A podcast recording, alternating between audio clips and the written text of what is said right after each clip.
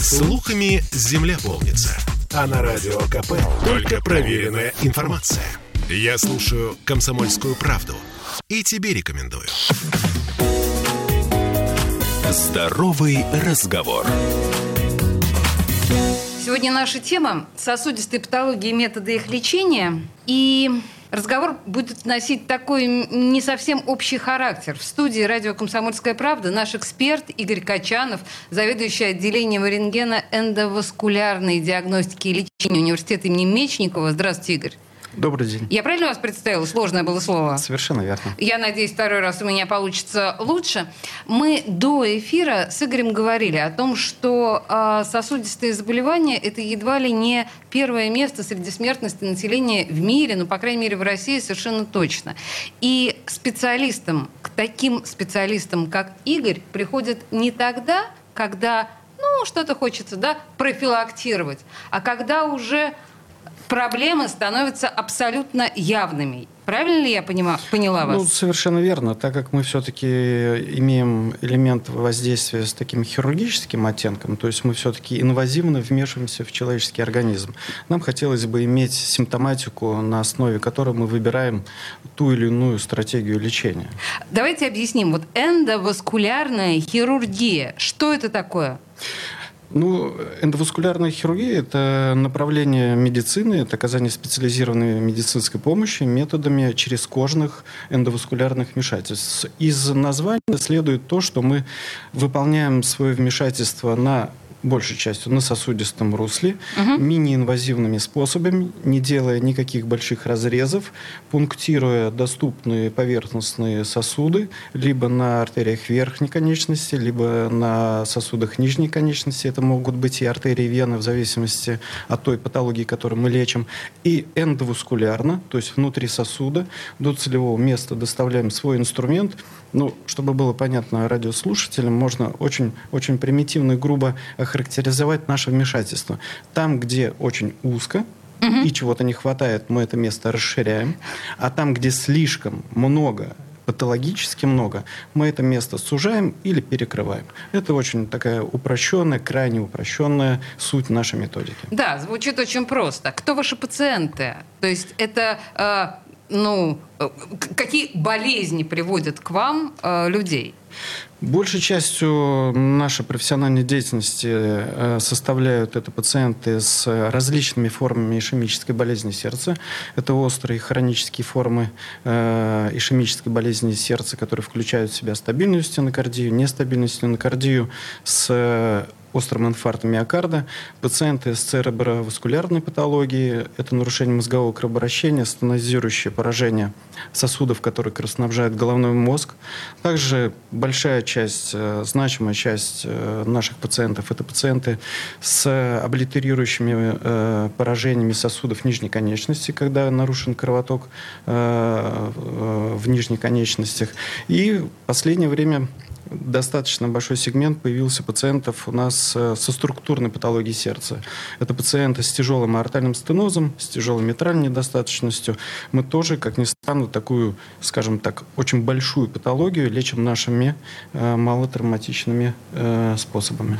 А, слушая вас, я понимаю, что это огромный э, массив, мягко говоря, пациентов. То есть получается, что, если я все правильно поняла э, в том, что вы сказали, это и люди с непосредственно сердечной историей, это и какие-то прединсультные или там околоинсультные состояния, это даже какие-то варикозные темы, Правильно? Совершенно верно. Я хочу сказать, что вот мне повезло просто попасть в эту профессию, там, благодаря счастливому стечению обстоятельств. Но э, я считаю, то, что профессия уникальна, она находится на стыке почти всех специальностей.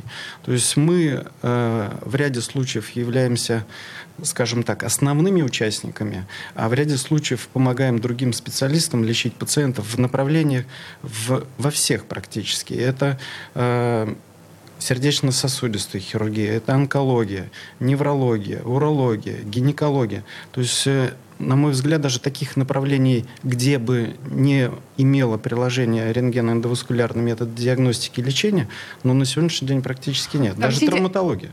Ничего себе. А, а объясните, как это работает? Ну, это... метод. Как, как, как действует в нашем теле? Каждый орган в нашем теле имеет кровоснабжение. Угу. То есть он имеет приводящие и отводящие сосуды. Если в этом органе происходят какие-то патологические изменения, связанные с нарушением, в частности, кровообращения, мы вмешиваемся на этом участке эндоваскулярно. И что касается онкологии, в опухоль, э, в орган, пораженный опухолью, мы можем вводить селективно э, лекарственные вещества, которые останавливают или тормозят, или купируют этот процесс. То есть приложений очень много. А как врач видит, куда он должен вторгнуться?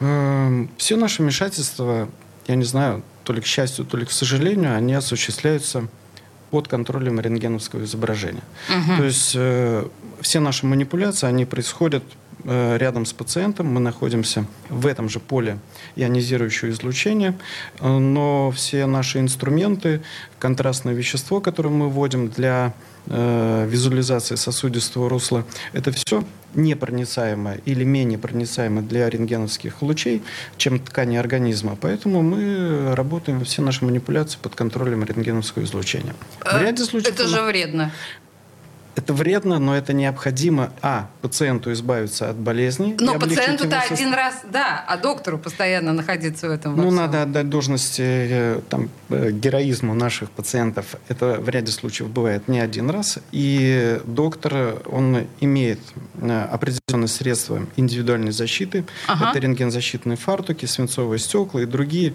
рентгензащитные очки со, со свинцовым, просвинцованными стеклами. То есть какие-то средства защиты есть, но в то же время время, да, ионизирующее излучение, оно достаточно проникающее, и доктора нашей специальности получают, э, ну, находятся в зоне определенной вредности, и есть некие социальные там э, э, гарантии, там, выход на пенсию чуть Раньше. пораньше ага. и небольшая доплата за условия, тяжелые условия труда. Так, понятно. С помощью рентгена врач находит нужное место, вторгается в него. Как? Меня даже, знаете, интересует не столько как, а какие следы после этого э, остаются? Ну, понимаете, о чем я говорю, да? Это же операция. Ну, начнем с первого вопроса, потому что на самом деле это интересно как. Э, когда я входил только в эту специальность, одним из основных, даже почти единственным методом доступа в артериальное русло, но если мы говорим об э, артериальной патологии, о сердечно-сосудистых заболеваниях, то в 90% это было вмешательство на артериальном русле. Либо это коронарная артерия, либо uh-huh, брахицефальная uh-huh. артерия, но это артерии. И доступ был через пункцию бедренной артерии. То есть то такая есть, крупный такой, да, крупный проход? Да-да-да, uh-huh. крупный сосуд. Но так как наше учреждение имеет определенную такую э, давнюю историческую структуру, которая в свое время принесла определенные плюсы и в эпоху э, эпидемиологических неблагоприятных ситуаций, и в эпоху военных действий. То есть у нас учреждение состоит из павильонов. У нас нет одного здания, в котором сосредоточены все пациенты. У нас пациенты курсируют между павильонами. И в связи с этим мы были вынуждены в свое время, наверное, намного раньше, чем большинство других стационаров в городе, перейти на тот метод вмешательства, точнее доступ в артериальное русло, который позволяет пациентам тут же после вмешательства своими ногами дойти до своего павильона, а вмешательство может быть либо диагностическое, с диагностической mm-hmm. целью, либо лечебное, но тогда пациент действительно там может на санитарном транспорте, но не в лежачем положении, а нормально и, и ходить. То есть я к чему веду, что мы широко внедрили доступ э, через э, артериальное русло благодаря пункциям э, артерии верхней конечности, артерии предплечья.